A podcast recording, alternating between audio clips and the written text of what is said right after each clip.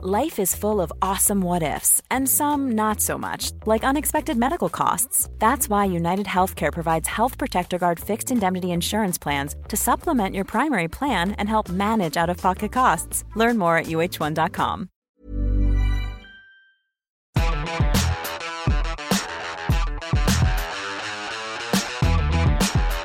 Hi, everybody. Welcome to another episode of the Unplayable Podcast. In the lockdown today, we've got Kane Richardson and Mike Hussey all the way over there in Perth, Western Australia. Mike, how are you, mate? Yeah, g'day guys. Uh, good to be here. And, and what's that behind you? Have you got photos of yourself on your fridge there, Sam? I'm just trying to see the fridge behind you. Uh, let's not look at that. But yes, Mum does send me a new picture every week, so there's lots of uh, photos of me and her on there as well. Um, and Kane, how have you been, mate? Been good, yeah. Not much to report on uh, on my end. Just uh, trying to stay fit and healthy and uh, not put on too much weight, which isn't a problem. Right. Uh, Mike, we'll start with you, mate. How have you been staying fit? How have you been staying active in this isolation over there? Yeah, it's been a crazy time, I guess, for everyone. Um, I've, uh, I guess we're, we're still allowed to get out and exercise, so sort of try and get out mornings, uh, get something done there, maybe go for a walk in the evenings, uh, and then we're basically only meant to be going out for essential shopping. So uh, yeah, it's it's pretty much locked down. I, I, guess I've got the added bonus of chasing around four kids, uh, so that's certainly keeping me very busy. Um, bit of homeschooling in there as well, although thankfully my wife's a teacher, so uh, she, she's taking the reins for that, and I'm just the principal. I'm just trying to oversee everything that's going on. Uh, but no, it's been yeah crazy times. But uh, strangely enough, um, I've actually quite enjoyed slowing down a little bit, spending plenty of time with uh, the family, and, and just doing simple things. You know, like playing playing games with the with the family and, and the kids, and and and yeah, doing a bit of exercise along the way as well. So it's been it's been nice, but um, I don't know. Ask me again in a few weeks, and it might be different. How would you describe your reign as principal? Are you a hard taskmaster? Are you soft? Like, what happens when these kids get sent to your office? Very hard taskmaster. I, you know, I want very uh, very studious uh, students, and uh, I want the, the standards to be very high. So um, yeah, cracking the whip a bit. I don't think they like the principal very much at all. I don't believe that for a second. Uh, now you have been busy. What's this report in the paper that you're going to be doing a SACA review? You did it for Tasmania a couple of years ago. You're doing the same thing with Kane Richardson's Redbacks. Yeah, I know. It's uh, it sort of caught me, uh, you know, by surprise out of, out of the blue, really. Um, but yeah, just sort of started that in the last couple of weeks. It's been really interesting, uh, delving deep into the way South Australia go about their cricket uh, from a, a, range of perspectives, really. But uh, yeah, not much to report just yet. But uh, Richo, I think you're on my, my hit list of people to speak to at some stage. So hopefully in the Beautiful. next couple of weeks, I'll, uh, I'll, we can have a good chat about what's been going on over there. Something to look forward to then. I'll put the, I'll put it in the calendar now. Well, let's do it now. Why wait? Let's hear it. Uh, maybe not. what are some of the things you do look for in this type of process, Mike? Knowing that you've done it with Tasmania, what did you learn from that experience, and what are some of the broader things that you you try and investigate? Well, well, it depends on, on what the organisation wants uh, to investigate. Really, um, it, it's quite broad from the South Australian perspective. Uh, so, so they've their, their board has sent me a, a long list of questions of, of areas they want uh, explored, I guess, ranging from culture through to the systems, through to the high performance. Uh, you know, as I said, quite broad at this stage. Um, and then they also send through a big long list of people that they'd like to be interviewed. Um, and then I sort of add on a few other people that uh, I think would be relevant and uh, just try and build a bit of a picture, I guess, of what best practice looks like uh, and then have a good look into how South Australia or Tasmania are doing it, and uh, if there's any gaps or holes or, or areas that, uh, that, that perhaps you know, suggestions that could be improved, then, then make some recommendations along those lines. Kane, have you been involved in something like this before at, at South Australia? Yeah, I was trying to think about it the other day. I don't, I can't recall. Um, well, maybe there was when I was younger, but I was never one of the people on the hit list to be spoken to. But um, I think maybe when Darren Berry, uh, just before he took over, there might have been something similar. Um, yeah, but uh, we are on our phone hookup last week to find out about it. So I think it's it's really good from the SACA's proactive in this time where no one can really do much else. I think it's really good to be utilising someone like Huss. Um, and and what he did in Tasmania, they've obviously turned around um, their performance on field in that in that space. So I'll give all the credit to Huss for that. But um, I'll take I it guess, as well. But uh, I can't I can't can't say that's true. I, I, yeah, I just hope for us that um, it does lead to, to better performances on field because it has been quite a, a tough uh, probably 10 years in, in terms of how we've gone on field. Huss, I'm not sure if you know this, but Richo says a lot about not being picked in the Shield team. Is there any way you can fix that? Because he, he wants to play more red ball cricket. Well, well, from, from what I've investigated so far, that's going to be my number one recommendation. um, so, uh, and, and, I think bowling at least 50 overs per game as well. So, uh, yeah, it's going to be one tired boy next year. Beautiful. When's the last time you bowled? Did you play the Junction Oval game, Richo? Was that the most overs you'd bowled for how many years? No, that was that was good because it was only one inning. So I think I was only early twenties. So it was actually my favourite Shield game ever because it only bowled once, and then I put my feet up for two days. So oh, it's been a long time. I reckon Huss would have bowled fifty overs in an innings the last time, longer before I did. It's been a very long time since I've played a, a big role in Shield cricket.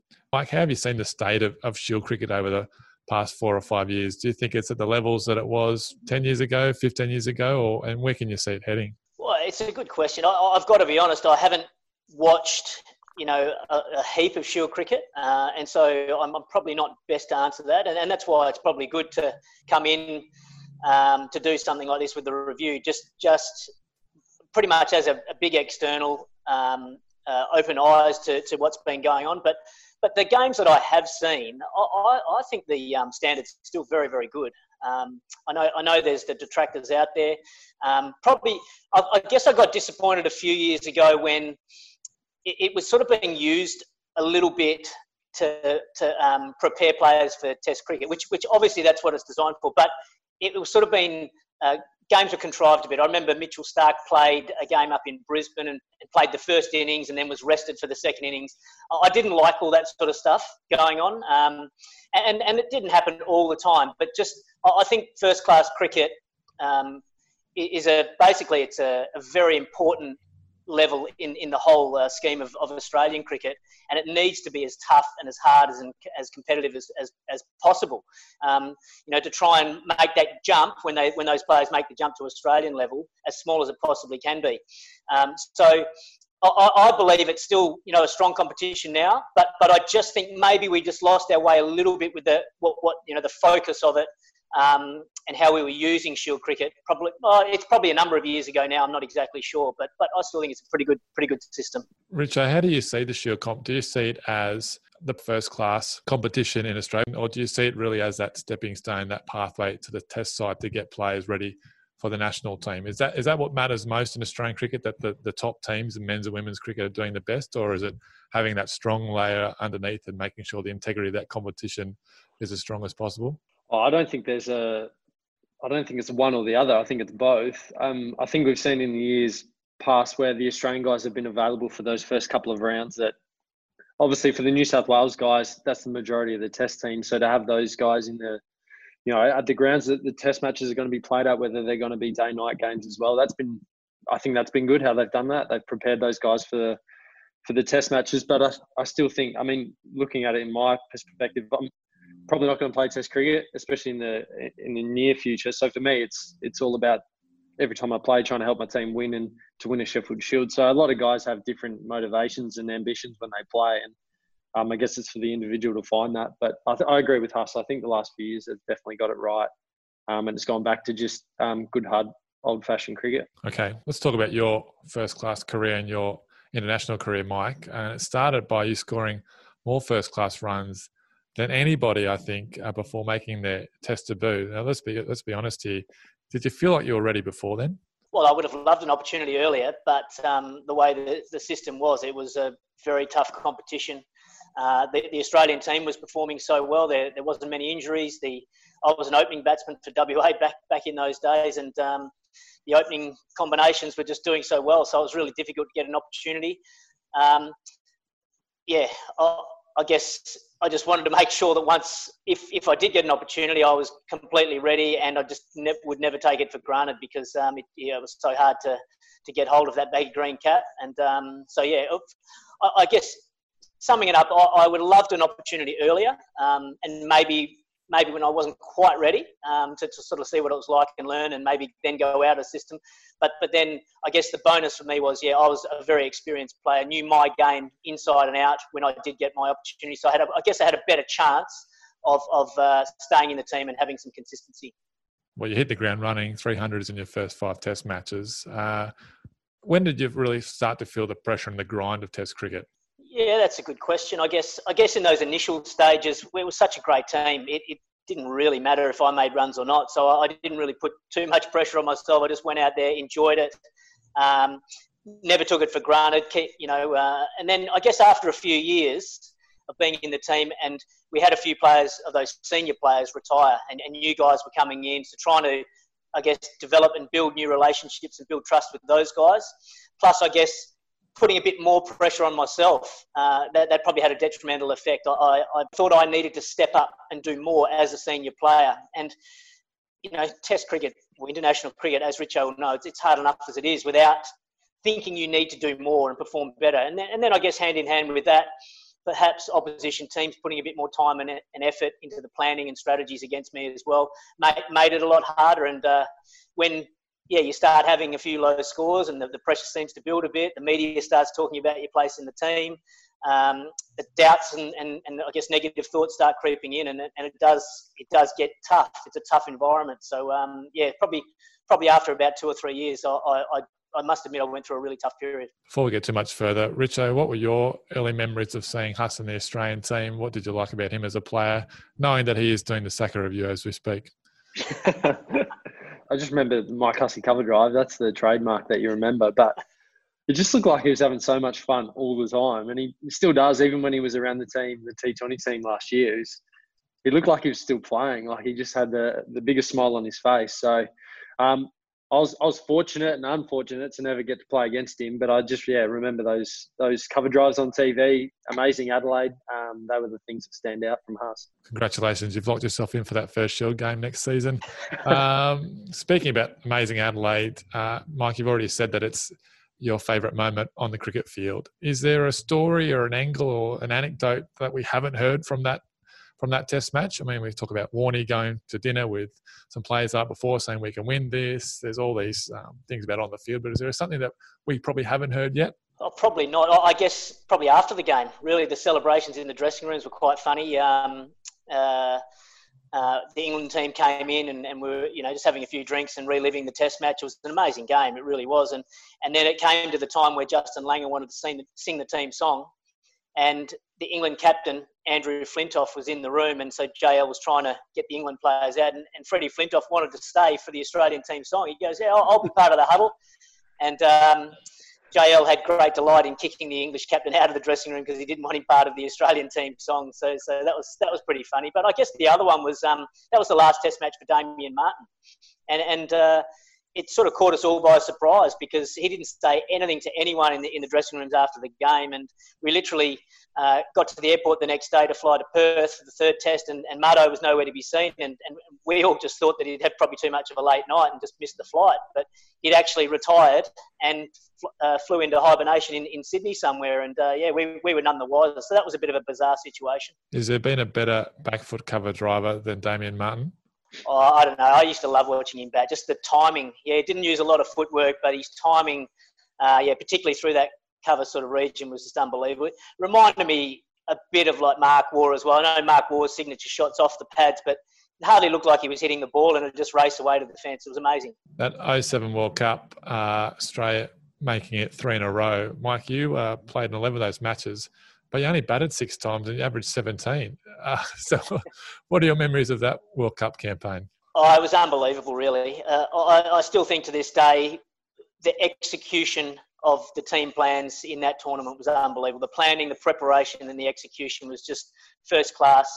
Um, we, we, did have a fantastic team, but we had some really unsung heroes as well. Yeah, you know, we had you know the McGraths and the Haydens, the Pontings, the, those guys that were just legends. But guys like um, Brad Hogg was unbelievable. Um, uh, Nathan Bracken, Shaun Tait, who came in for the injured um, Brett Lee, they, they played an unbelievable role throughout that tournament. For me personally, it was a pretty ordinary tournament, but that, that's the nature of batting down the order. You, you know, quite often I'd come in with literally a couple of balls to go, and you, you just got to go for the tonk, and, and, yeah, you get out sort of a few times. So, um, yeah, personally, it wasn't great, but I mean, from a team perspective, it was, you know, up there with one of the best best experiences of my life winning a World Cup for Australia. What were some of the net battles like with McGrath, Warne, Gillespie, Lee? What were those um, net sessions like? yeah, throw in uh, Mitch Johnson into that as well. James Pattinson, uh, Stuart Clark was a very good bowler as well. It's um, yeah, brutal, really. If you can get through your net sessions unscathed, uh, then, then you know you can get through anything in a test match. And but that, that was a real strength of, of the Australian team when I was playing, and, and certainly observing now the Australian team how they train. Um, that the the quality high quality training is is you know what what sets probably us apart from maybe other countries. Certainly the West Indies. I've watched a couple of their training sessions and they're a lot more relaxed. Put it that way. So yeah, I, I think that's a really important part of, of what has been you know um, part part of Australia's success over in, in the past. Has the training um, practice sessions changed much since you've retired? I mean, think back to when you first started with the Aussie team in 04 uh, to when you went and visited with them in South Africa. What's that? 16 years. Has the training approach changed much? No, not really. The, the, the basic training stuff hasn't. You know, um, pro- probably a little bit more specialised now. We, we kept it quite general back, back when I was playing. It was it was pretty much just those good, hard, tough net sessions.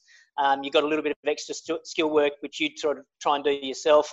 The fielding drills were pretty basic as well. I feel like it's a little bit more specialised now, um, but but certainly the support around the team now is is much more extensive. You know, the players have so much expertise at their fingertips to help them be the best players they possibly can, and uh, and that's certainly a big difference than, than certainly when I was playing.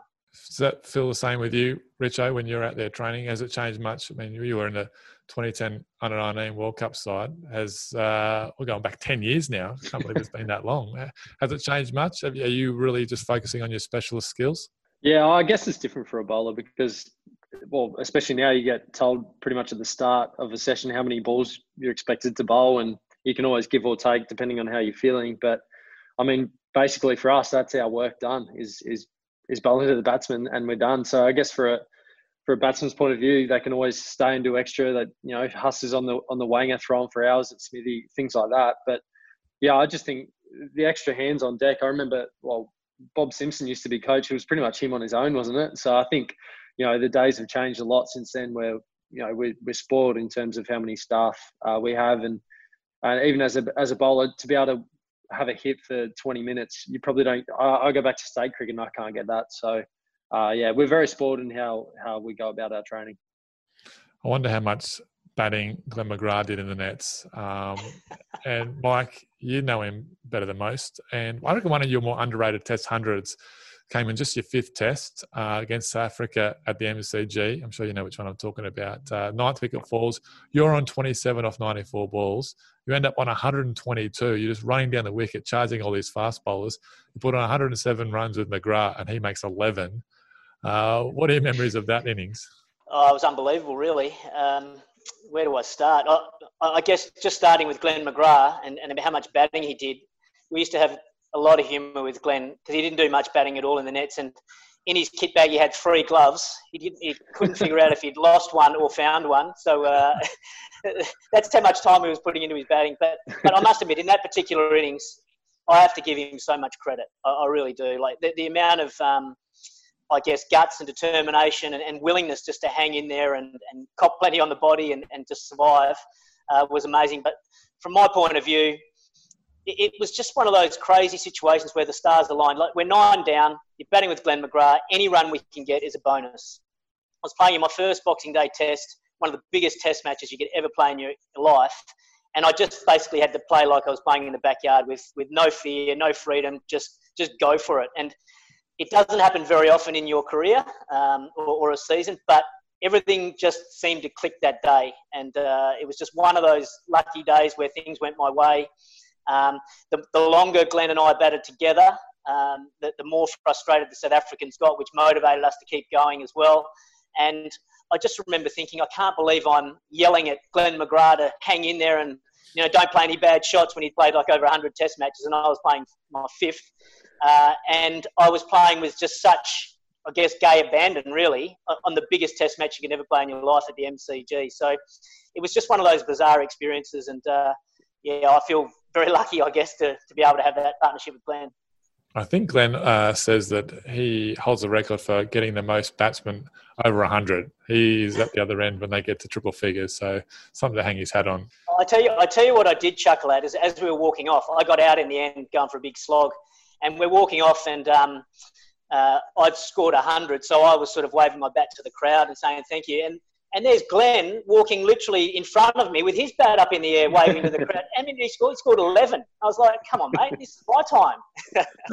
Mike, when do you think your, your peak was in the Australian team? What what summer or what set of years do you think when you're at your absolute best? Oh, that's a that's a good question. I guess I, I would probably say at the start of my career, when I was 2005, uh, started for Australia, and it came came down to I was ready as a player because um, I knew my game well. Um, but I didn't understand international cricket at that stage. I was just going out there and just playing with, you know, they, they say it all the time, playing with freedom. But I didn't put pressure on myself. I just enjoying the experience. Had a great team around me that I could just go out there and play my way. And and that, that for me personally, that that's what really worked for me. Then I went through a couple of years where I started putting more pressure on myself. Felt as though I, you know, as a senior player, I had to do more, take more responsibility. But then I got to a stage right at the end of my career um, where I just let go again, and I just said, I don't. I said to myself, I don't have to prove anything to anyone else. I'm just going to go out there again and just enjoy it, play my way, not put any pressure on myself, and and what will be will be. If if I score runs, great. If I don't, well, it, it doesn't. It still matters, but I mean, it doesn't matter as much anymore. And and for me personally, once I got into that sort of state, that that sort of frame of mind, then that's when I played my best cricket. Um, and I guess probably at the end, I had a better understanding of how to deal with international cricket, dealing with the media, uh, how to block all that out, dealing with the, the amount of crowds, you know, and, and that can be a distraction as well. Plus, there's sponsorship um, obligations, you know, just, just being able to uh, prioritise things and, and just be, still be able to focus on my cricket. So, probably right at the end of my career is probably when I was at my best. Richo, how hard is it to just try and put that pressure to one side and play without play with that freedom. I mean, it, it sounds easy when you, you say it, but I imagine it'd be much more difficult in practice. How hard is it just to to try and forget everything that's happening, all that external pressure, and just play, you know, with that freedom? It's, e- it's easy to say and harder to do. Um, uh, Huss just speaking then remind me of um, a chat we had with Haystow last week, and I reckon he said the year that he felt he really dominated one day cricket, he was in the same kind of headspace as that. Was basically nothing to lose. I'm just going to go out there and try and have fun and um, do the best I can and, and live with whatever happened. And I think for me as well, in the last um, kind of year, I've tried to go into that same uh, kind of zone as well. And it's it's it, again, it's easy to say and harder to do. And I, I try and tell other blokes now, blokes who are a bit younger, to try and emulate that. But it, until you experience it yourself and you get a bit older, um, yeah, it, it's it's hard. But uh, you just you just go out there and try and have fun. And in the end, if if, if it doesn't come off, well, you just go back to go back to life. And if that's going back and playing state cricket, then so be it. Mike, we're going to go to our next segment called Best of Enemies. You've had a fantastic test career. Uh, now's the time that you give us the best 11 of the players you played against. Uh, we've had some good suggestions so far. Peter Siddle's 11, very strong. Shane Watson, he named a squad. Um, took the soft option there, Watto. But uh, you, have you got an 11 for us? And I'll just get you, before you explain them, let's just read out the team and then we'll go through it. Okay, yeah, I, I did have a quick look at Peter Siddle's, I must admit, this morning, and uh, very good team, I must admit. Uh, I've got a lot of similar players in there. Uh, so I tried to jot down uh, a team um, as best I possibly could. I, I, could have spent hours and hours on it, but I, I didn't. So uh, this is what it is anyway. I've got opening the batting. I've got Virender Sehwag at number one. His partner, I'm sort of struggling with a little bit. I'm tossing up between Alastair Cook and Graeme Smith, but I'm probably leaning towards Graeme Smith at this stage. Not, not nothing against Alastair Cook, fantastic player, but Smith in tough conditions, captaining South Africa, fantastic team. Number three, Brian Lara. Uh, four, Tendulkar. Five, Kohli. Six, Kallis. Seven, I struggled with as well, with the wicket keeper tossing up between Sangakkara MS Dhoni and AB de Villiers, and I've settled on Sangakkara. Uh, then I've got Dale Steyn. Nine is an interesting one. We might have to talk more about that, but I struggled with this one, either Morne Morkel or Graeme Swann.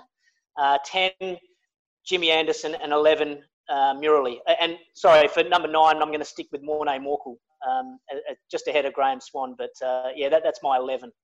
Jeez, very impressive. So Smith v Cook, Uh, you've gone Smith just because he's uh, done it in all conditions, and I guess you would have played a fair bit more against him as well. I, I think it was the way he played as well. You know, he was a tough, uncompromising player, um, and and he took the game to you. And um, he he played. They played in some tough conditions there in South Africa. Those pitches are not easy.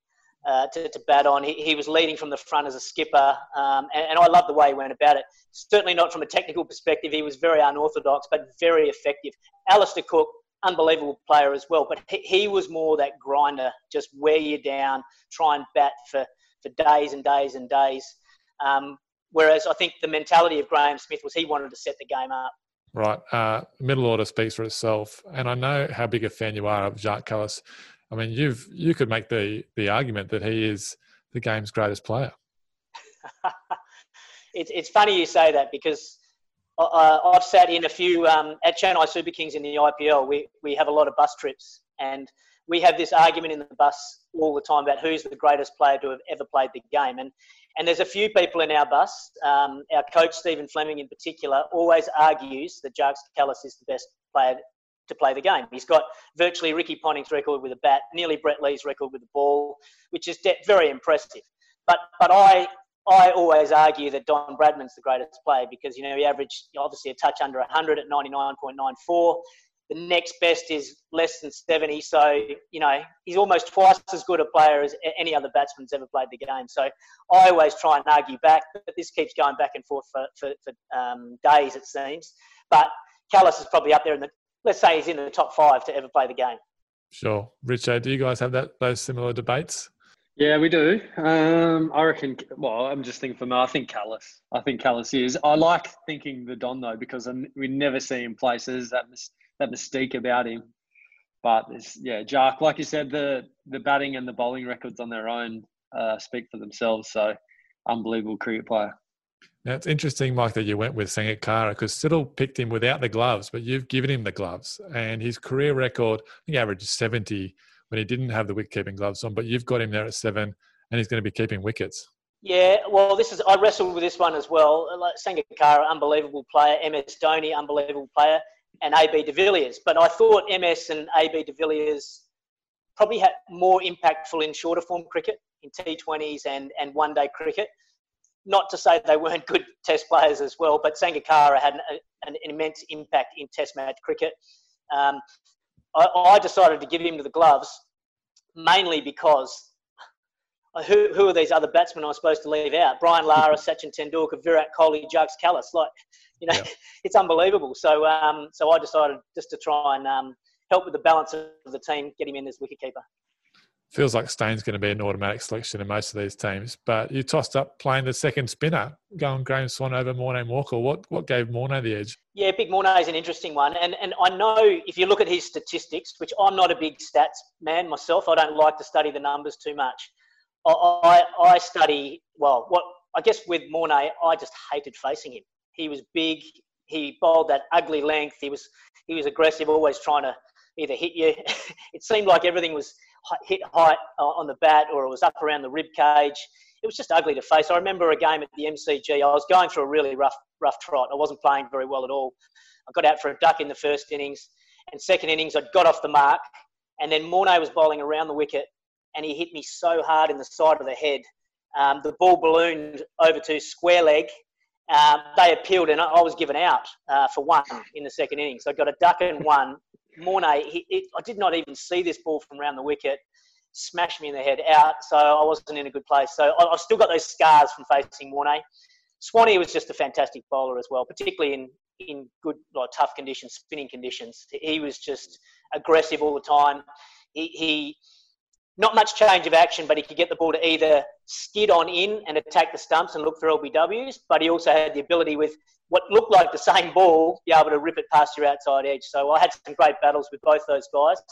But it's just who I would prefer not to face the most, and it was Morné because he was just ugly. Anderson and then Murali. Uh, can you just give us an insight about Murali, what he's like off the field? Because he's a bit of a character, isn't he? You've worked with him. Oh, he's a legend. I love Murali. he, he could just talk cricket all day and all night. Um, he, he should be Mr. Cricket. I'm telling you that. He knows everything about the game. Um, in fact, when we played at Chennai together, uh, no one wanted to sit next to Murali because he just would not shut up talking about cricket all the time on the on the planes and on the bus trips and things like that. So it was my job to sit next to Murali so I could uh, put put up with all his chat, and I loved it. But but even facing him, it was just incredible. It starts with the eyes with Murali. You know, as he's running into bowl, you got these two massive eyes just sort of staring at you as he's running in, and and then the ball would come out of uh, you know of his hand, and and it's pretty scary thought when you're not sure which way it's going. Um, so, so, so you could look like a real goose when you're facing him. And the other thing is you can hear the revs on the ball as it's coming down. It's like really like fizzing as it's coming down. And, and then lastly, there's normally four or five chirpy Sri Lankans around the back, you know, chirping away at you. So uh, it was certainly very challenging facing someone like him. I guess on that team bus, would Murali have been nominating himself for best player of all time? I think he is actually a bit of a numbers man. Uh, he was very keen to get to the uh, 800, 800 test wickets he got. Yeah. It was just unbelievable, really. Um, but uh, yeah, he, he, he's not, he, he, doesn't big note himself too much. He's, he's just a great guy. Um, knows a lot about the game, loves loves the game, loves talking about the game, and um, yeah, I loved his company. Okay, it's a shame that you're not a numbers man because we're going to finish with a quiz, which relies a lot on you guessing some numbers about your test career. Um, Richo, you've seen these questions and answers. How many do you reckon Huss is going to get? No, I think he is a numbers. I think he's just saying that. I reckon he knows everything about his own career. So I'm going to say, wow, how many questions? Ten? Yeah. Nine. Yeah. he'll, he'll get one wrong on purpose. He's Mr. Cricket. Okay. yeah. Number one. Now, you made your ODI debut in February 2004. You scored 17 not out against India. It took a while for you to be dismissed. So, in what number match were you first out? I have no idea. Uh, the second match.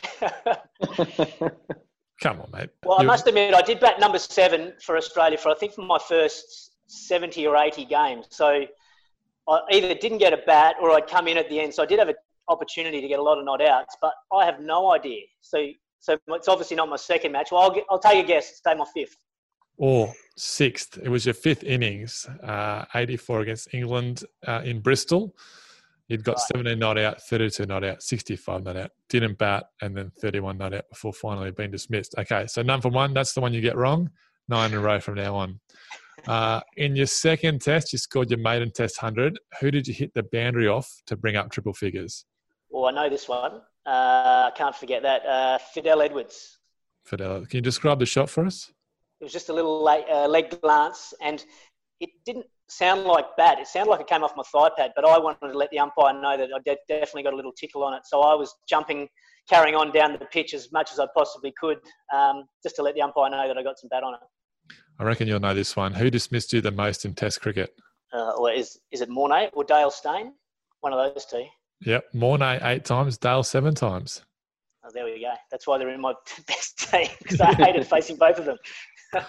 Okay, so you took seven test match wickets. How many were left handers? Oh, good question.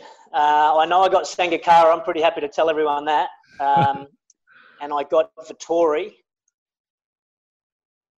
Oh, I think I got the other Sri Lankan open. Uh, maybe three.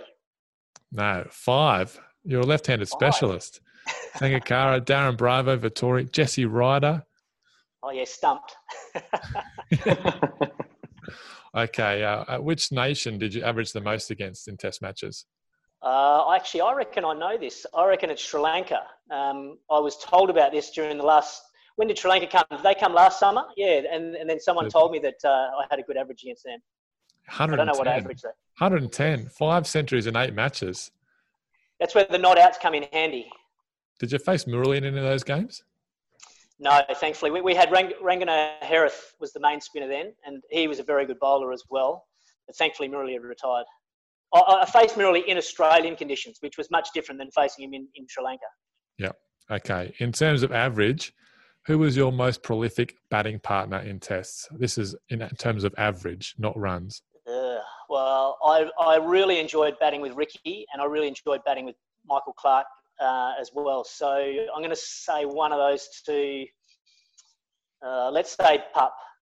Okay, so Pup's the most in aggregate, but average is Jason Gillespie with 320. and he scored most of them, I think. yeah. You also averaged 164 with Shaun Marsh, 67 with Matty Hayden. Of the Australians who have captained more than once in ODI cricket, how many have never won a match in charge? oh, you are a mongrel. There's probably only one person. It's probably me. Uh, let me, let me, yes, one. Uh, Mike Hussey, none from four. You did average 90 in those games, though. So you did everything with the bat, just awful in the field. Yeah, well, uh, we, we rested most of the team before a World Cup. We went to New Zealand. I think we had eight players out at that stage. And then the first training session, Brett Lee got injured. So um, we had like eight players out, and, and we lost that series 3 0. We don't want to hear these excuses, mate. Okay. Uh, in your match winning 60 not out in the T20 World Cup semi final in 2010, how did the final over play out? So we're after the runs scored off each delivery. All right. I'll have a go. Uh, well, I think Mitch Johnson was facing the first ball and he got a leg bye.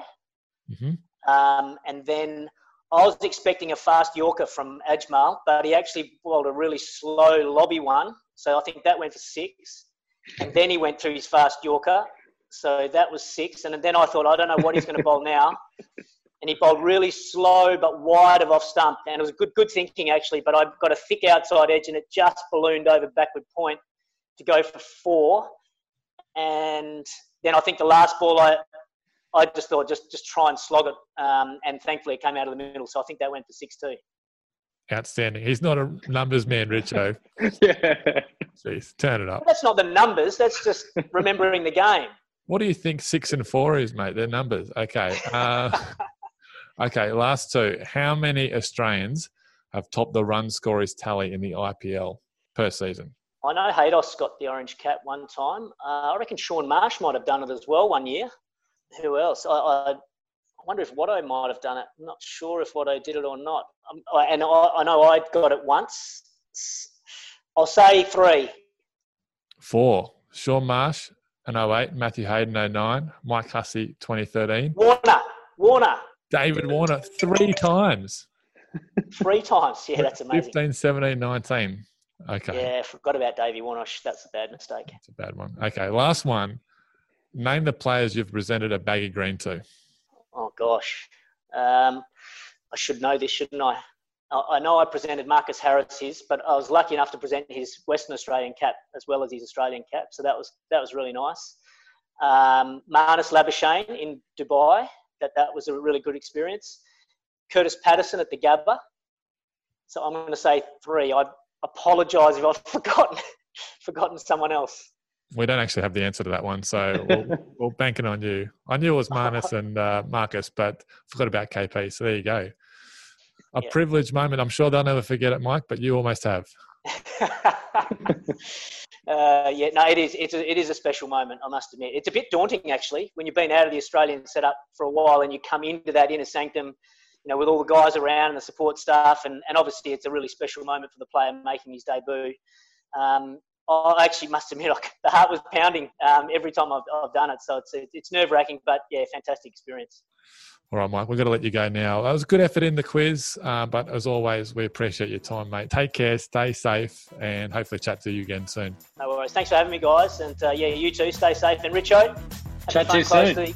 Chat to you very soon, mate. Look forward to it. Look forward to it. Thanks, Huss.